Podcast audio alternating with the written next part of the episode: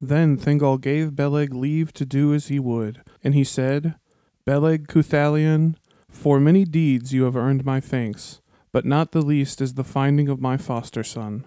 At this parting ask for any gift, and I will not deny it to you.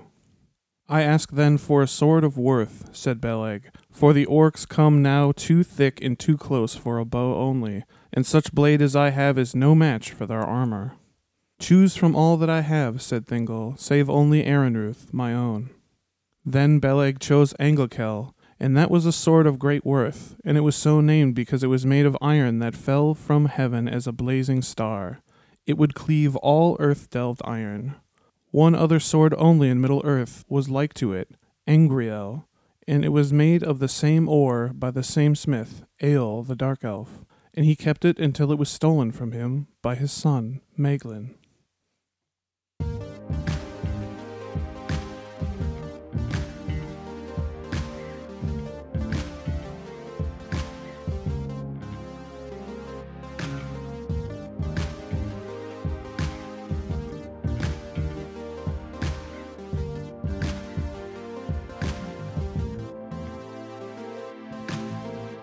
Hey there, Tolkieners! Welcome back to Keep on Tolkien, I'm Joel N, and I'm Danny J. and today we have an exciting episode. We decided to switch things up a little bit. Yeah, this is We- this is a new little experiment. kinda. Yeah, we find ourselves often talking about people or places or events, but one thing we haven't really touched on so far things. things. or we're going to say artifacts, because that sounds better. Yeah, artifacts. Because there are a lot of really cool artifacts in the Tolkien universe. Yeah, definitely. It's all about it's all about artifacts, man. So yeah, we're gonna be doing this new, this new little artifact series. So enjoy it, guys. Yeah, and we thought a good subject to start on, let's start simple swords. There's a lot of Swords. swords with names in history in Tolkien. Oh yeah, it's a sword fest. So let's talk about this uh, in in literature itself, the significance of the primary weapon, right?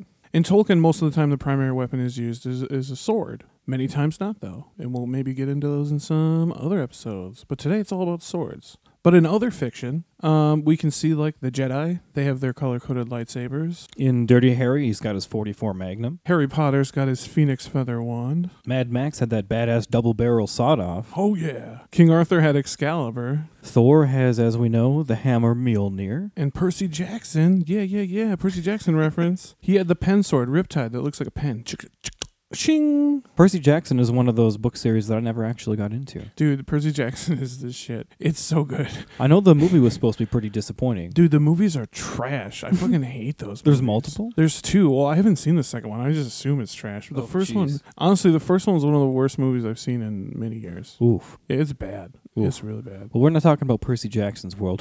Yeah, hit us, hit us up. We'll talk more about Percy Jackson on the web, guys. We'll throw it up to the web. so, these primary weapons we're talking about. The primary weapon of a character usually always says something about the character, like a personality trait or like a particular ability that it's going to try to highlight or a bit of history of the character. And the primary weapon almost always, almost, almost always becomes a plot device at some point. Yeah, that does happen a lot, doesn't it? always, always. And it's either uh, due to a special ability of the weapon or uh, perhaps in many cases a special task required to obtain or use the weapon, perhaps. So let's start off. Let's get into Ooh, let's some get of into these it. weapons, guys. Yeah, we're just going to hit you up, guys, with this list. You ready? Here we go. So we thought a good place to start off when we're talking about swords. Let's start off with something we think everybody's going to know. A little familiar, yeah. So we thought a good place to start when we're talking about famous Tolkien swords Yeah. would be to start off with the Gondolindrum blades, and uh, we're we're using the term Gondolindrum blades specifically to reference the s- the uh, three swords that were found in the Troll Horde by Thorn and Company during the quest for Erebor. So we're going to so the sword that the swords that Gandalf,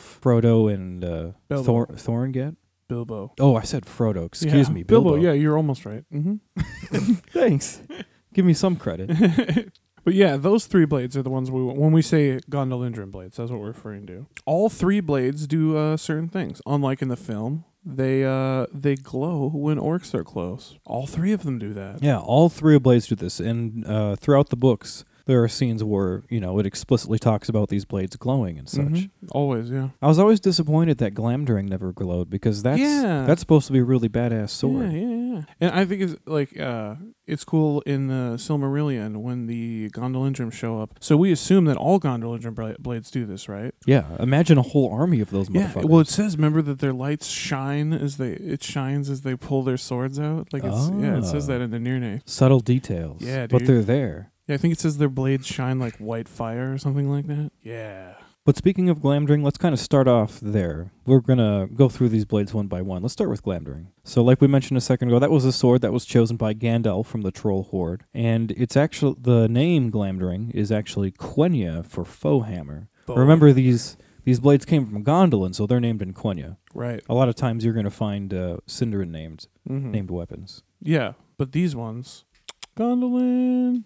So this was actually the sword of Turgon, who was the king of Gondolin, and at one point he was actually high king of the Noldor in exile. So that's pretty important. Like, this is a pretty important guy's, guy's sword. There's not much specifics mentioned on the sword in the First Age, but it is said that he used the Turgon used the sword in the Nirnaeth Arnoidiad, and um, it's said that he used it to f- to hew his way to Fingon's side. Just cutting his way through Melkor's armies. Yeah, hew. Oh. And that's when it started to be known as beater by the orcs because they were just getting beat with it. What's fucked up is I was thinking about that. They call it beater in the third age. So it's been known, like this sword has been known for thousands of years. Like little orc children are told stories About this horrible. about this horrible fucking sword that they should all be afraid of. It's the boogeyman to them. That's crazy. It's like when people talk about uh, Grond or something. Mm-hmm. It is their legend. They are legend. I am legend. People will get that reference. Don't worry. Yeah, even if I don't. so ultimately, we know that somehow this sword goes from the fall of Gondolin and it makes its way into that troll horde wherein it's found during the Third Age, although we don't really know how that connects. There's not much history or any history uh, about No. it in between those two points in time. It's a Tolkien mystery. So it was most likely with Tarragon when he died in the fall of Gondolin, but how it got to the troll hor- horde from there, who knows? Maybe the orcs plundered it for a while. Maybe I don't know, dwarves came in later on and Ooh. plundered it. Who the hell Who knows? the fuck knows? It might have got stolen from somebody who stole it, you know? Yeah, yeah. That's uh, that'd be some fun uh, fan fiction right there. Dude, you remember how Turgon dies in the Fall of Gondolin? The fucking tower collapses on him. Oh yeah, because he's still fighting in the main tower and then it yeah. collapses He- down on He him. literally goes down with the ship. yeah. yeah. but yeah, Gandalf is uh, really the one we hear most using this sword, um, and he uses it to great effect in the Third Age. He took out his sword again, and again it flashed in the dark by itself. It burned with a rage that made it gleam if goblins were about. Now it was bright as blue flame for the delight of killing the great lord of the cave. But it made no trouble whatever of cutting through the goblin chains and setting all the prisoners free as quickly as possible. It cuts through their chains. Yeah, those What gond- the hell? yeah, those gondolindrum blades, man. I mean, they might not be made of galvorn, but they're still pretty sweet. They're still pretty solid, man. Yeah, they. Well, we talk a little bit in this uh, section about the cool things that they do, but uh, Mhm. yeah, they do many things that other swords cannot. Yeah, I really love that excerpt from The Hobbit there. I love that scene when Gandalf bails their asses out when Oh, they're in yeah. Goblin Town. Yeah, I was uh, I was uh, ta trying to find excerpts, and uh, there's actually Gandalf rescues uh, Orcrist, which is the sword we're about to talk about next, Oh, yeah. and he gives it back to Thorin with a bow. He says, So let's jump into Orcrist. "Yeah, that's the sword that was uh, chosen by Thorin Oakenshield, and it was probably originally owned by Icthelion. That's at least legend. It's not super confirmed, but most people believe it's Icthelion." Mm-hmm. Yeah, I mean, he's, he was a pretty important character, so it's likely he'd have one of the nice swords. Mm-hmm. And Icthelion was the Lord of the Fountain of Gondolin, and he was known for dying in single combat with Gothmog, the Lord of Belrogs, during the fall of Gondolin. So that, that blade has a hell of a lot of history to it before it ever gets to Thorin. hmm Like, that's pretty badass. And the sword is known uh, by orc legend as Biter, even into the Third Age. But the true name of Orcrist actually means Goblin Cleaver in Quenya. And uh, Thorn killed many orcs with it during the company's passing through Goblin Town. And when Thorn was captured in Mirkwood by Thranduil, the sword was taken from him. This is pretty cool. I, I totally forgot about this until pretty recently. After Thorin's death, it was actually placed with honor on his tomb near Erebor, and it kind of stood uh, in ages to come as like a magic beacon Oh yeah. for yeah when you know orcs were coming. oh, It would I glow, totally and then forgot everybody about yeah that. everybody'd see the sword and they'd be like, oh shit, it's, it's time to do some stuff, dude. I'm in the Battle of Dale. That's exactly what I was going to say. Yeah, I if- wonder if that was helpful at the Battle oh of yeah, Dale. if we were filming that, th- I would totally have that as a scene. Like the sword just starts Yeah. going, oh, oh shit. What are yeah, we have gonna that be do?" like a critical a critical aid to the battle that helps them win. yeah, hell That'd Oh, yeah. be really cool. That'd be a cool tie-in. Yeah, Tolkieneering. Yeah, Tolkieneering. Uh, Ooh. uh. But ultimately, I never really understood why they called it. It was called Goblin Cleaver when it was fucking taking down Belrogs. Like you think that would be the one that you'd probably want to name it after, Yeah. like See, Belrog Cleaver. I was having an argument with somebody about on the internet about this. so yeah, I that's my camp too. I believe that if it was used to fight Balrogs, it should be called the Balrog Cleaver. Right. I mean, what's more notable? You killed a bunch of orcs with this, or you killed a handful of Belrogs, including the leader of all Belrogs. I Mhm. mean, that's pretty badass. And uh, this this person, this this this man I was arguing with on the internet, he was saying it was because Gothmog was drowned in the fountain, which is why. And I was like, well, that's Gothmog. Yeah. He slew other Balrogs as well. Although I suppose, like we mentioned did earlier, he drown all of them? That's what I'm wondering. I guess, like we mentioned earlier, it isn't 100% confirmed that it was Icthalion. True, sword, true. But so maybe that's where they're getting that from. Either way, Orcrist, guys, Orcrist, a the wonderful goblin, sword. the Goblin Cleaver. Can I also say I didn't like how they uh, pictured it in the Hobbit It's movies. shit. In the I, I don't I don't like those like one-sided Elvish blades no, because uh, it's dorky as from what I fuck. can tell, all of the Elvish blades are always uh, two-sided. Yeah, there was like uh like slimmer broadswords, sometimes with a slightly curved blade. Yeah, I don't know what they're thinking, Joel. So let's jump into the last of these Gondolindrum blades that I I think a big favorite of a lot of people's. oh yeah, Sting. sting, sting. And this is the sword slash long cheese knife uh, chosen by Bilbo Baggins out of the Troll Horde. Yeah, the original user of the blade is unknown because it's technically more of like a dagger. Oh, I know who it was. Yeah, but oh yes, Danny definitely has his uh, he has his theory. Yes, it is the childhood uh, uh, carrying around type of blade for uh, maybe a practice sword for uh, Aerendil. A practice sword? Yeah, a really sharp pra- practice sword. No, maybe a ceremonial blade. I don't know. Like if you dress the kid up for, you know, Ceremonial Yeah, blade. ceremonial. That'd, be, that'd be cool, maybe. yeah, give him a little, little tiny uh, gondolindrum blade Yeah. Ultimately, it was a dagger or a long knife with a jeweled hilt or a child's sword. or a child's sword. and uh, Bilbo most famously uses this blade to kill a lot of the giant spiders during their trip through Mirkwood Oh yeah, during the quest for Erebor. And that's ultimately where he gave it the name Sting after killing his first spider with it. And it's like, ah, adder cop, Still adder alive. cop. Was it said lazy lob, lazy lob, adder cop, adder cop? Just like fucking Just taunting gibberish. them. Yeah, I don't know if maybe that's English, w- like English English. Oh, Does yeah. yeah, does adder cop mean something in English English guys? let I- us know. Let us know. I know. We, I know we got people listening over there. I know it.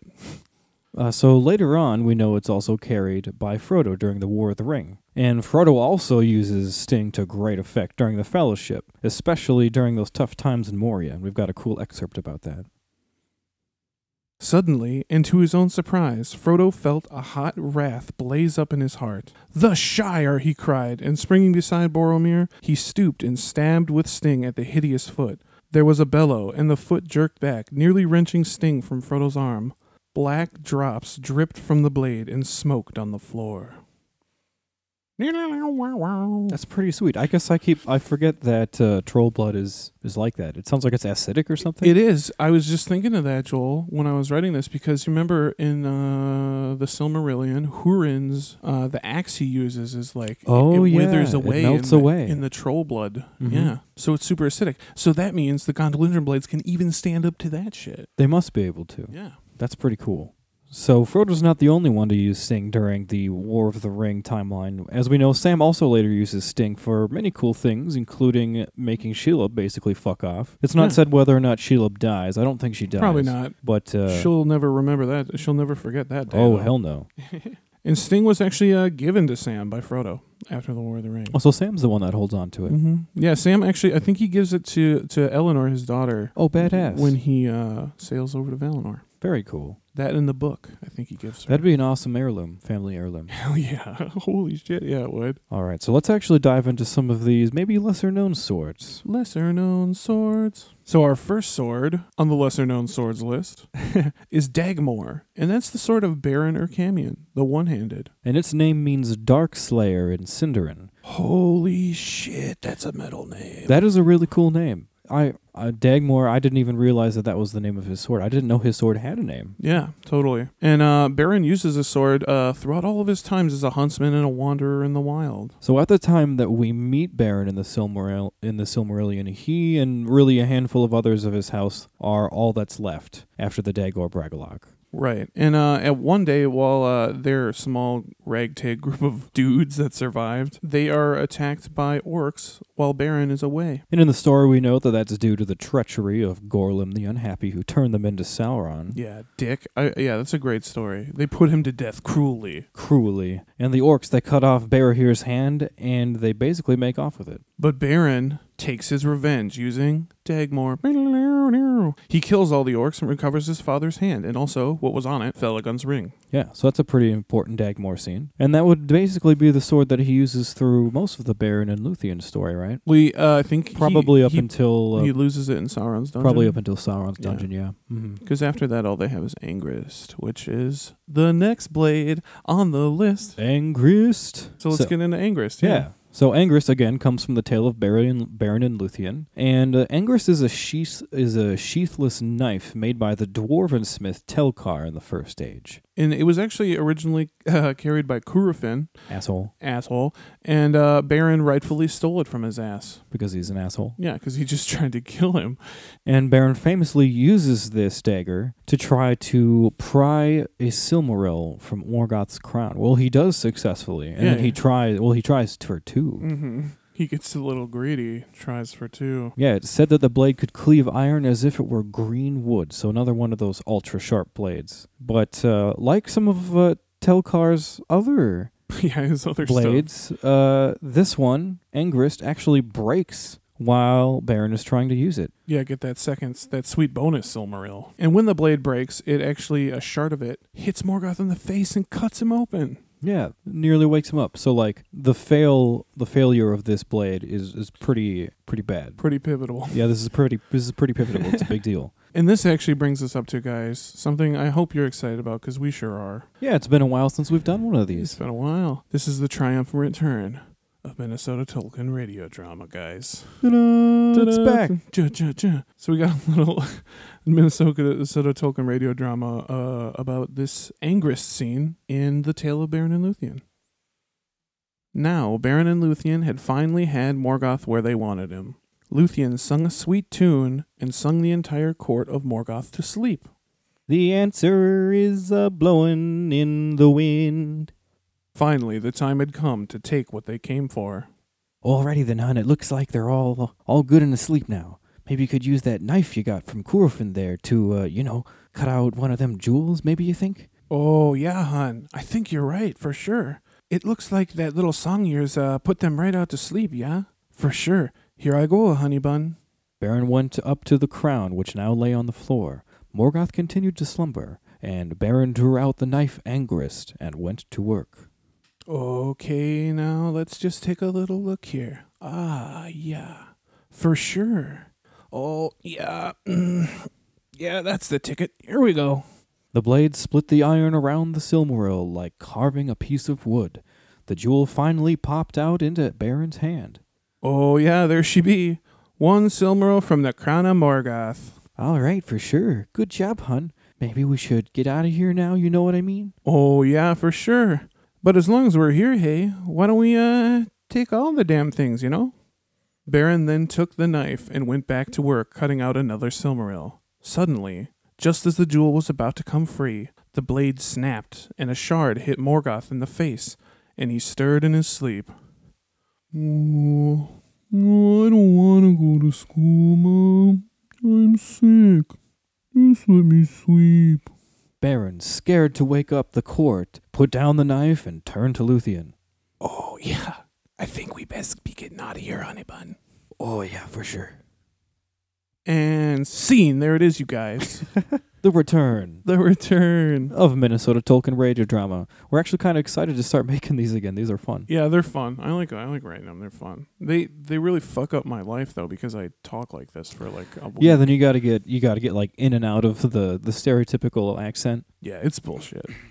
So I hope you guys enjoyed that. Let you let us know what you think. Yeah, thank you guys. So let's get into our next sword, Joel. What's our next sword? Bah, bah, bah, bah. So the next blade we're talking about today is Ruth, and that is the personal sword of King Thingol of Doriath. Brr, brr, brr, brr. And I'm excited about this one because this is a really cool sword. Yeah, uh, he actually prized this sword like uh, above all else. And uh, when Bela Cuthelian asked for a sword of worth to aid him to find Turin, who's basically his son, he was told that he could take any save Aaronruth. And this is actually the opening excerpt that we read. Yeah. If you guys remember back to that open ex- opening excerpt, I always thought it was so crazy that he said, "Take any sword I have, except Ruth." Like Yeah. he even considered uh, Anglicel to be lesser than Ruth, apparently. Right. So I wonder how bad badass this sword was. I know Aaronruth must have been crazy. Yeah, so this blade survived the fall of Doriath, and it was taken to the havens of Sirion by Elwing, granddaughter of Thingol. And it actually went on to become one of the heirlooms of the Dunedain because they're descendants of Thingol. Go figure. Yeah, that I, I, I squinted at that a second because I always forget that the Dunedain are, heir, are heirs of both Sindar and uh, The Noldor, Noldor. and the Maiar. yeah, they're they're And all three houses of the Adon. yeah they're they're from ev- they're from everyone. Yeah, the the Dunedain are yeah, they're a tossed salad, that's for sure. Isn't that what they say? I don't know. But ultimately, the blade was lost during the downfall of Numenor. Yeah, as a lot of great things were. There's a lot of great things where that's another one of those. Yeah, you just oh what a bummer because that had to have been a hell of a sword. Now, we're- now that we're talking about the Numenorians, let's talk about some other Numenorian shit. Yeah, that's a good segue into uh, th- our next kind of set of blades, and we're going to call them the daggers of Westerness. And just to be clear, these are the blades that the hobbits carried during the War of the Ring. and they inc- and they uh, their bearers include Sam and Frodo and Pippin and Mary. Yeah, and they took these blades from the tombs on the Barrow Downs. This is one of the first like big adventures that they have. Yeah, they're actually brought out of the tomb by Bombadil. He's like, "Here you go." Mm-hmm. Yeah. And uh, they had black blades with serpents engraved and red hilted jewel uh, red jeweled hilts. Yeah, I always imagined these were some really badass looking blades. Yeah, dude. Even though they were very old, they were not rusted and they were ve- still very sharp. And these blades were actually made during the fall of the Northern Kingdom in the early Third Age. And they were made by the Dunedain of Cardolan to combat the forces of the Witch King of Angmar. Yeah, they say that um, the Northern Kingdom was a a lot more faithful to the Numenorian ways than Way the of Southern life, Kingdom yeah. was. Mhm. So I can only imagine like the kind of like knowledge of Westerness that went into making these blades. They must have been pretty badass. Yeah, and these blades were probably pretty important. I was reading that they, uh, uh, some theories, I don't know if this is canon or not, the uh, tomb that they were in is the last, is the tomb of the last prince of Cardolan. Oh. Yeah. So maybe that's why he had such important artifacts with him. Right, right. So since these blades were made during that time, during the fall of the Northern Kingdom, they were made to combat the forces of specifically the Witch King of Angmar, because the Witch King of Angmar was the basically the biggest threat to the Northern Kingdom when it fell. Oh, yeah. He was the villain. So they had the ability to break through the defense magic of the Ringwraiths, which is so important when these blades come into play later on So important. in the War of the Ring. And this is actually how Mary used his barrow blade, or blade of Westerness, to stab the Witch King in the back of the knee during the Battle of Pelennor Fields. Yeah, we talked about this scene a little bit in our last episode Yeah. on Aowen. Yeah, we, we sure did. We've got an excerpt about that scene here, or we've got an excerpt about that blade here.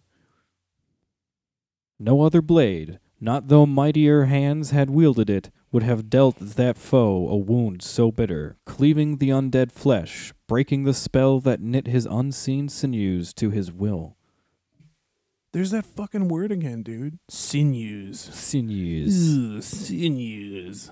I just don't like it. All right, some more Dunedain stuff. Let's get into it. The Dunedain sword is what we're going to talk about. Yeah, our next sword, I love this. Narsil slash Anduril, one of the most badass Dunedain swords. Oh yeah. And uh, Narsil actually means red and white flame in Quenya. And this also was made by Telkar of Norgod in the First Age. Yeah, we call this a Dunedain blade, but it is made by a dwarf. Mm-hmm. It was passed down to the Dunedain, and it became one of the heirlooms of the kings of Numenor, Sure was. and later on goes on to be an heirloom of the lords of Andunier. Yeah, there was uh, and that, along uh, with the Ring of Bear here as well. Mhm. There was that weird uh, a moment where um, one of the kings of Numenor wanted their daughter to be the queen, but it was against the law. So he split the heirlooms of the kingdom between her descendants and his son's descendants. And uh, his son descendants were the uh, the kings of Numenor, Okay. and the, her descendants were the lords of Endunier. So that's how those got split up. Right. So that's how Elendil and friends get a hold of them. They're heirlooms of their family. Go that's figure. really cool. Yeah. So that means those two artifacts weren't rejoined together again until Aragorn wielded them, right? No, they were always together. They Oh. they they came over in the after the fall together. Okay. Yeah. Okay.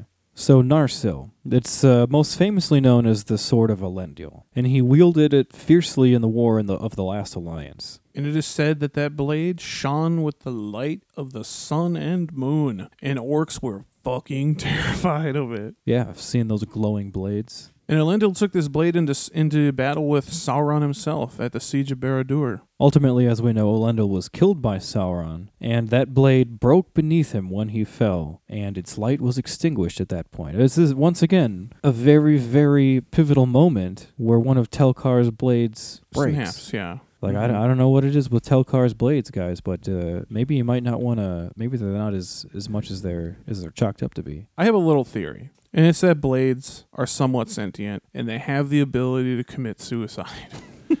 because I feel that this blade was like, he's like, yo, I'm a Lendil's blade through and through. If Elendil's not around, I ain't around neither. We're done here. So he snapped. You know, it was just like, I'm done. I'm done being a sword now. And we'll see this actually, I'll, I'll, I'll bring it up later in the episode when it happens again. Oh yeah, a little bit of foreshadowing. So during this battle with Sauron, he too was nearly done in, and while he was in his weakest state, Isildur, son of Elendil, takes up the hilt shard of Narsil and cuts the one ring from Sauron's hand. He just cuts that finger clean off. Clean off. Destroy, yeah, and it's destroying his physical form. Like I was saying, I in one of the other episodes, I can't remember. We have so many now. Um, I was saying, I hope he did it just to be an asshole, and then found out that it like had Like that later effect. on, he found out that that's what needed to happen to defeat. Yeah. No, I mean, I, well, he immediately would have found out. Yeah, Like, yeah, yeah. So like, I imagine he's just like, "Oh, motherfucker, you gonna kill my dad and my brother? Fuck you!" Cuts off the ring, Take this fucking ring. and then it's just poof, poof. He just turns into a fart in the wind, and then it's like, "Wow, that was that was pretty fucking cool." Yeah, I planned that. So yeah, it just looks around. Totally meant to do that. Yeah, no, that was that was on purpose. That was on purpose for totally, sure. Totally. So uh, after that, as we know, the shards of Narsil then become an heirloom of the Dunedain of the North, and they survived the fall of the North Kingdom, and they were born by the chieftains of the Dunedain. After that, And if for those of you Dunedain heads at home, that's all the way. that- I hope there's Dunedain heads. for those of you listening. keeping track, That's all the way from Aranarth, son of Arvidui, the first chieftain of the Dunedain. Arvidui being the last king of Arnor. And all the way to Aragorn too, who we know, he's our buddy. And he's the 16th chieftain of the Dunedain. and as we know, it's later reforged by the smiths of Rivendell in the year 3019 of the Third Age, and that's when it is renamed Anduril, Flame of the West, and that is a Quenya name. And Aragorn actually, uh, contrary to what the film does, Aragorn actually carries this sword throughout the War of the Ring. Yeah, this happens like right away, like halfway through the Fellowship when they're in Rivendell. Yeah. the sword is reforged, and he Mhm. uses that badass sword the whole time. Yeah, he pulls it out on Sam and again in uh, Bree, and he like Sam like looks at it, he's like not much use is it Sam? It's like it's a broken. Oh, s- with the broken yeah, shards, yeah, because Aragorn he carried the straight- shards yeah, before that straight too. Carries it, and it's kind of implied that he might use it for things like yeah, I mean it's kind of like a big ass dagger, I yeah, suppose. yeah, A really, really sharp one. yeah. That's what they do in uh, the the War of the North games or whatever. They have their their character has like a broken sword for a dagger. Yeah, and if you want to know anything else that Aragorn does with that sword, go back and see our Aragorn character profile. Two parts, yeah. But so ultimately, this sword symbolizes the rightful claim to the throne of the High King of the Dunedain. And when Aragorn uses this blade in battle, men just flock to him, and that part of that is believed that it's just because of the brilliance of the glowing blade, because it uh, glows again now. Yeah, yeah, it's it's glowing again, and yeah, could you imagine that? Like one dude's just like shows up with like the banners of Elendil, just comes with his sword. Yeah, This shining blade. Yeah, I'd probably flock to that motherfucker too. I'd flock to that guy. But yeah, Anduril, a wonderful blade. Wonderful sword, one of our favorites. But uh, let's get into a sword that's held by one of Aragorn's friends during the War of the Ring. Let's get into uh, good old Eomer's sword. Yeah, And that sword's name is Guthwine. or Guthvine. I'm not really sure. Guthvine? I think it's Guthvine, like because it's, it's like a German word or whatever. Okay. I don't know, but I say Guthvine. Either way, guys, say it how you want. This is America. But I it's suppose it's not Rohirrim. America everywhere. I'm not. I'm not super good at pronouncing Rohirric. No, it's not. It's a weird language, But in Rohirric, the name means battle friend. which is a dope fucking name. It's a for cool. It's a sword. very Rohirric name. They're all about battles. yeah, and Aomar, like uh, all the Rohirrim, we talked about this in the last episode too, in the A- the Aowen episode. They are motherfuckers in battle. Oh yeah, they live for that shit. And uh, he uses uh, his sword, Guthvine, to fight alongside Aragorn and Anduril during the Battle of the Hornburg. I imagine that had to been a pretty badass sight to see. Oh, Both yeah. of them side by side, just cutting down orcs and Yeah. wild men, and There's a scene I, I couldn't fit it in here, but I think there's a scene in the in the book where they uh, they draw their swords and they're like, and he says Guthwine for the mark, and then Aragorn's like Anduril for the Dunedain. hell yeah, Aomer was also known to sing as he wielded the blade. another habit of the Rohirrim. Yeah,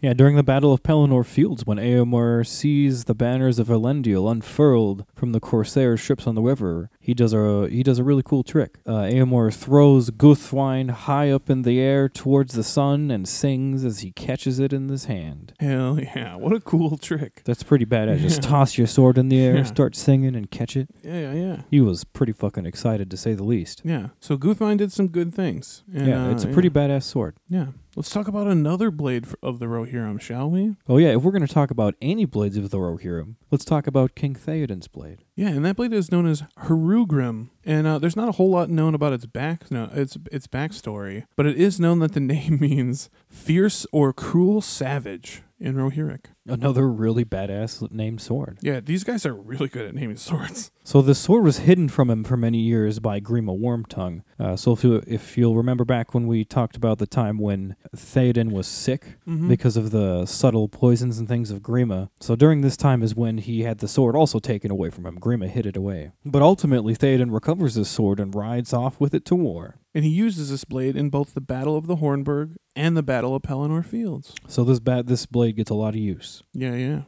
Now let's talk about one of the most famous swords of all time. Yeah, one of the most famous swords of the First Age. And that, of course, is the sword of Fingolfin, High King of the Noldor in exile, Ringil.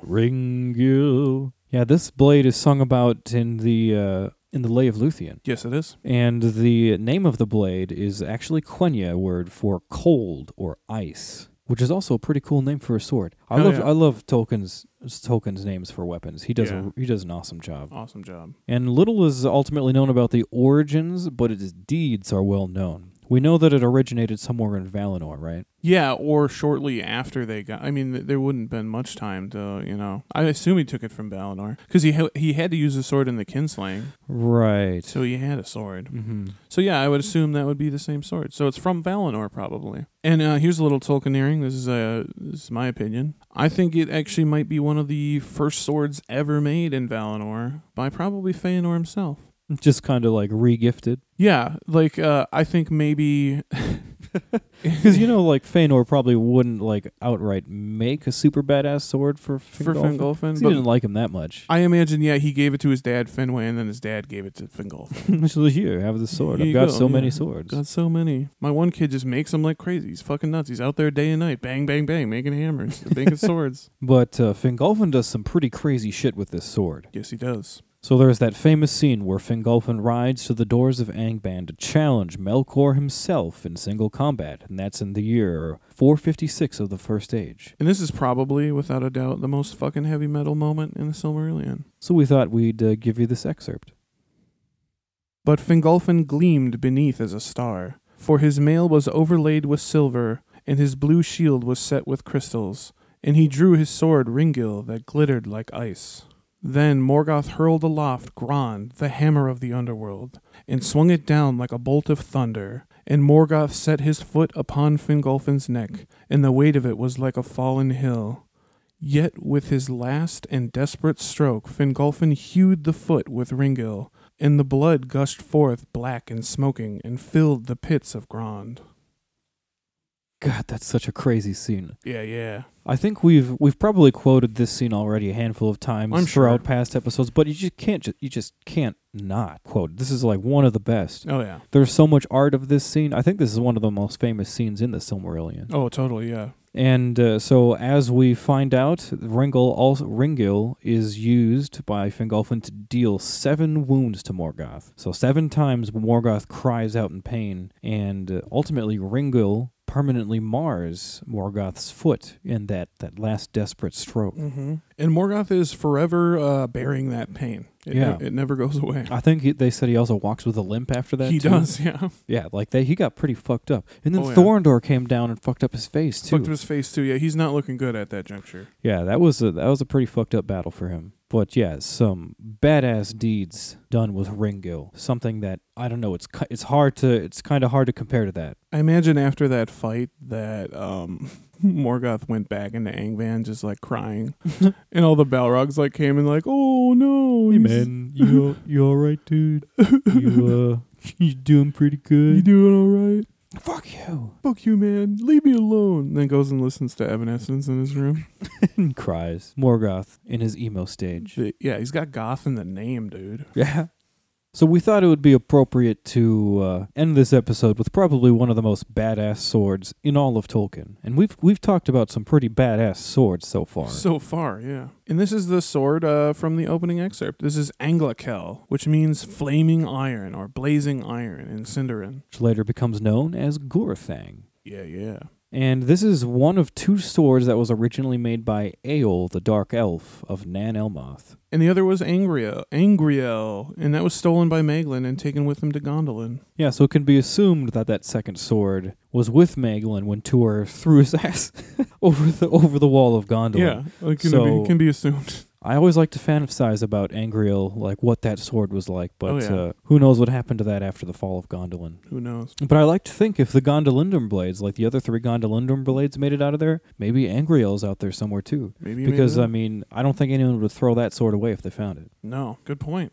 But Anglakel. So Anglakel was given to Thingol as a price for Aeol being able to dwell in the forest of Nan Elmoth, because the forest of Nan Elmoth was technically under Thingol's rule. Mm-hmm. So uh, I guess he required Aeol to pay a price for living in his woods. Yeah, I mean, Aeol's kind of a dick. I guess I'd charge him. For I'd charge him too. I'd charge him first of the month every month. I want a new sword. I want a new sword. and the blade was actually made from a metal called galvorn, and it was created from meteoric iron that fell to fell to the earth. Yeah, so both of those swords were made out of this this really cool iron, and it said that it could cleave through all other dir- earth delved metals. And uh, another really cool characteristic about it is it was black, Yeah. like it was a black metal. Mm-hmm. And when Thingol actually sends Beleg Cuthalion to find his adopted son Turin, uh, Beleg asks for a sword of worth, and this is the little excerpt that. we Yeah, read. this is the uh, scene we described in the excerpt. and yeah, like like we uh, heard, he he's bidden to save uh, to take any except Aaronruth. And when he chooses that blade, this this wasn't in the excerpt. When he chooses that blade, Melian the Maya actually warns him. And uh, what does she say, Joel? Yeah, when uh, Beleg chooses Anglakel, Melian gives her her little prophecy, and this is another one of those times when you should be listening to what Melian is saying, but nobody ever does. But nobody ever does. And uh, Melian says that the blade still has malice from its maker in it. And uh,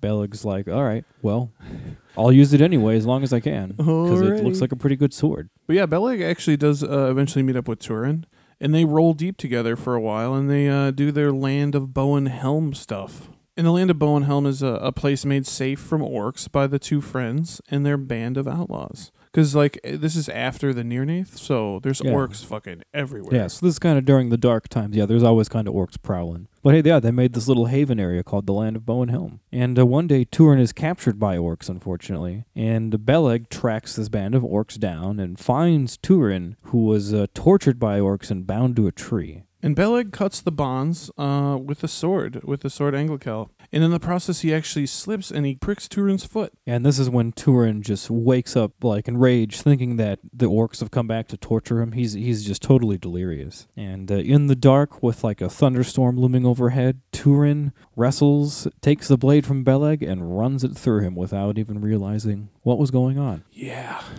Another one of those tragedies of Turin Turimbar. Rough. Eventually, Turin does take the sword for himself after it's rescued from Beleg's body by uh, Gwyndor of Nargothrond. Mm-hmm. Yeah, Gwyndor had enough sense to take this sword. He said it would be more fitting for it to still cleave orcs than uh, rather lay useless in the ground with Beleg. Yeah, I think that's a pretty practical decision. Oh, yeah. And the two of them ultimately go to Nargothrond, where a smith there reforges the sword into Gorthang, Gorthang the Iron of Death. Yeah, and at this point, the uh, the edges they shine with fire. This is while uh, Celebrimbor. Don't even say it. I just didn't even think of that. This is while Celebrimbor is totally dwelling in Nargothrond, isn't it? So because this is after the Baron, Yeah. Baron and Luthien tale, Yeah, and so it could have potentially been remade by by Celebrimbor. Celebrimbor. That's some pretty fun Tolkieneering right there. Yeah, good job, Joel. And then it is renamed Gorthang. The Iron of Death. I like that name a little bit better. Me too.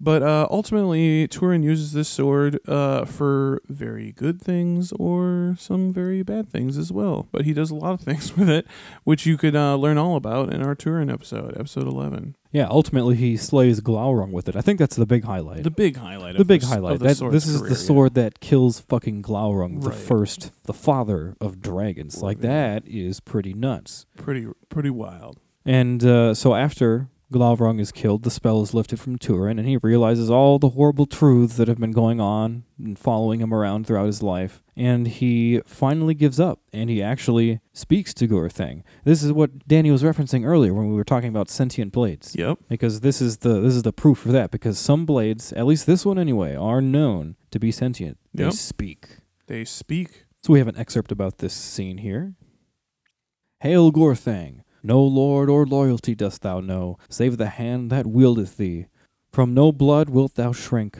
wilt thou therefore take turin turambar wilt thou slay me swiftly and from the blade rang a cold voice in answer yea I will drink thy blood gladly, that I may forget the blood of Beleg my master, and the blood of Brandir, slain unjustly. And then Turin buries the hilt and throws himself on the blade.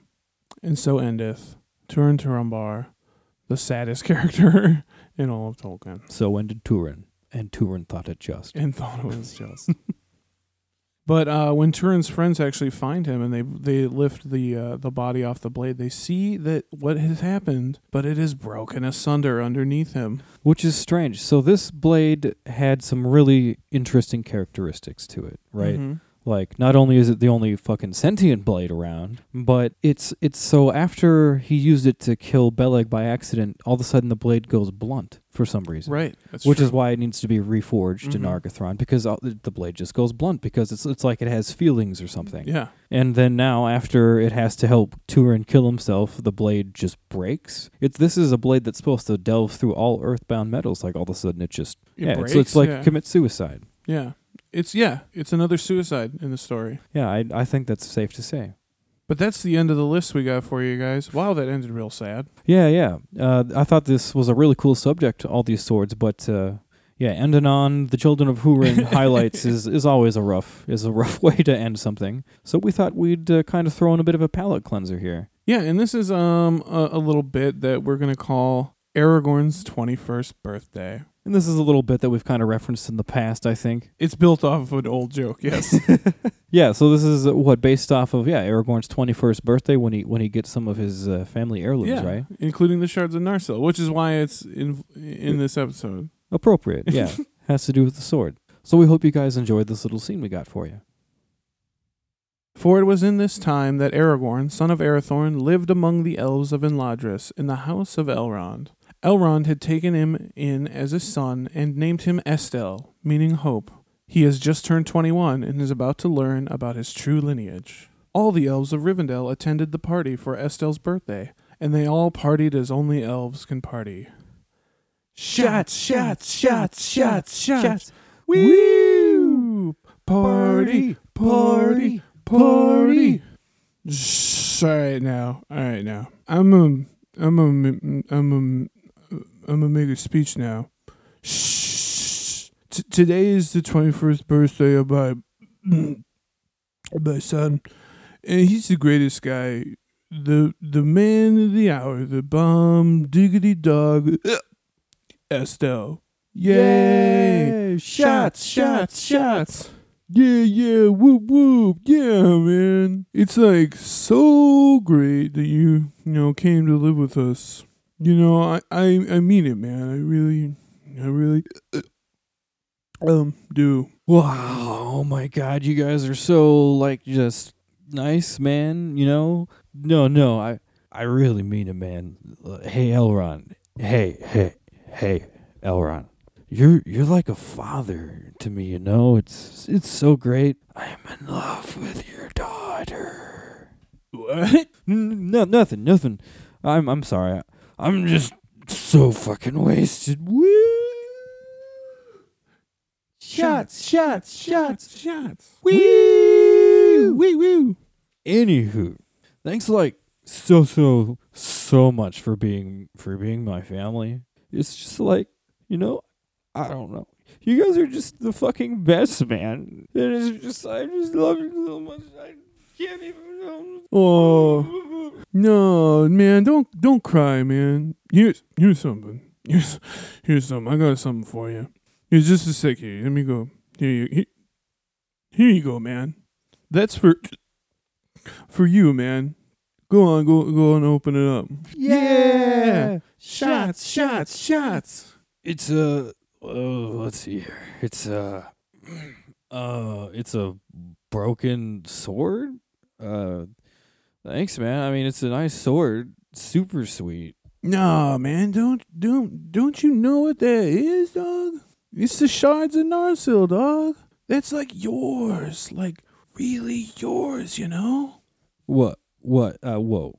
Uh I don't fucking understand, man. Like, I well, I really don't Bro, bro, bro, bro. Listen, I don't know how to tell you this, man, but you're like you're like totally the High King of the Dunedain, man. what Totally, bro. Nah. Nah, I'm Esto. You know, the dude that lives in Rivendell, you know? Nah, dude, that ain't even like your real name, man. Is is Aragorn, uh, son of Arathorn. Airborne son of who now? Yeah, man, you're like totally the High King of the Dunedain. And I don't know if you know this, but like, fucking everybody is trying to kill you, man. What the f- what the fuck? yeah, yeah, dude, it's rough. I know it, but yeah. Anyways, you got a lot of like resp- responsibilities, you know, man. Bro. Yeah, man. Oh, I think I'm going to Ralph. Woo! Shots, shots, shots.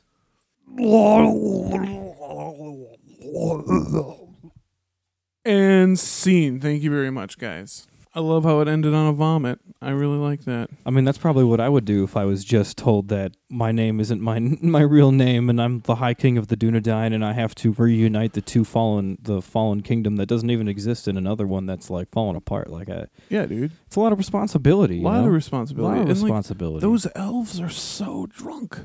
Why do they do shots all the time?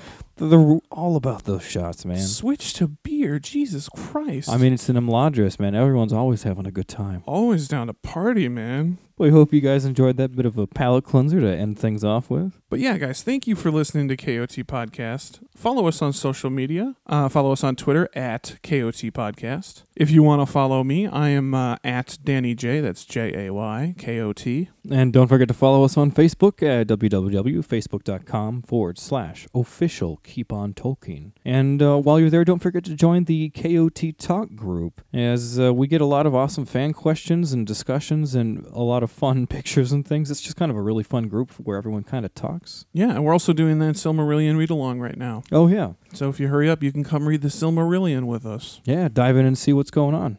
And you can also follow us on Instagram at Keep On Tolkien Podcast. And don't forget to subscribe on SoundCloud or iTunes or really wherever you get your podcasts. And that's at www.thatwebsite.com forward slash Keep On Tolkien. And please rate or review us on uh, any of those sites if you like us. If you don't, just keep it to yourself.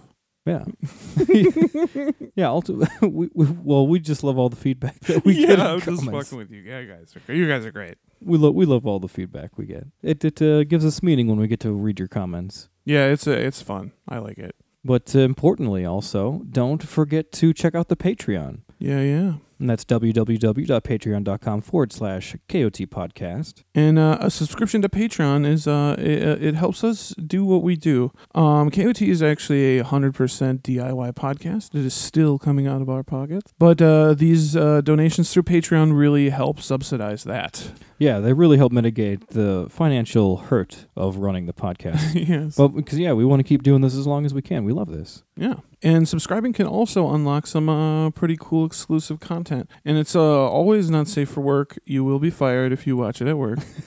and uh, Yeah, we like to have fun with the Patreon. we have fun. We have fun. yeah, so we, that's kind of an added treat if you like it. But uh, otherwise, that's everything we've got for you today, guys.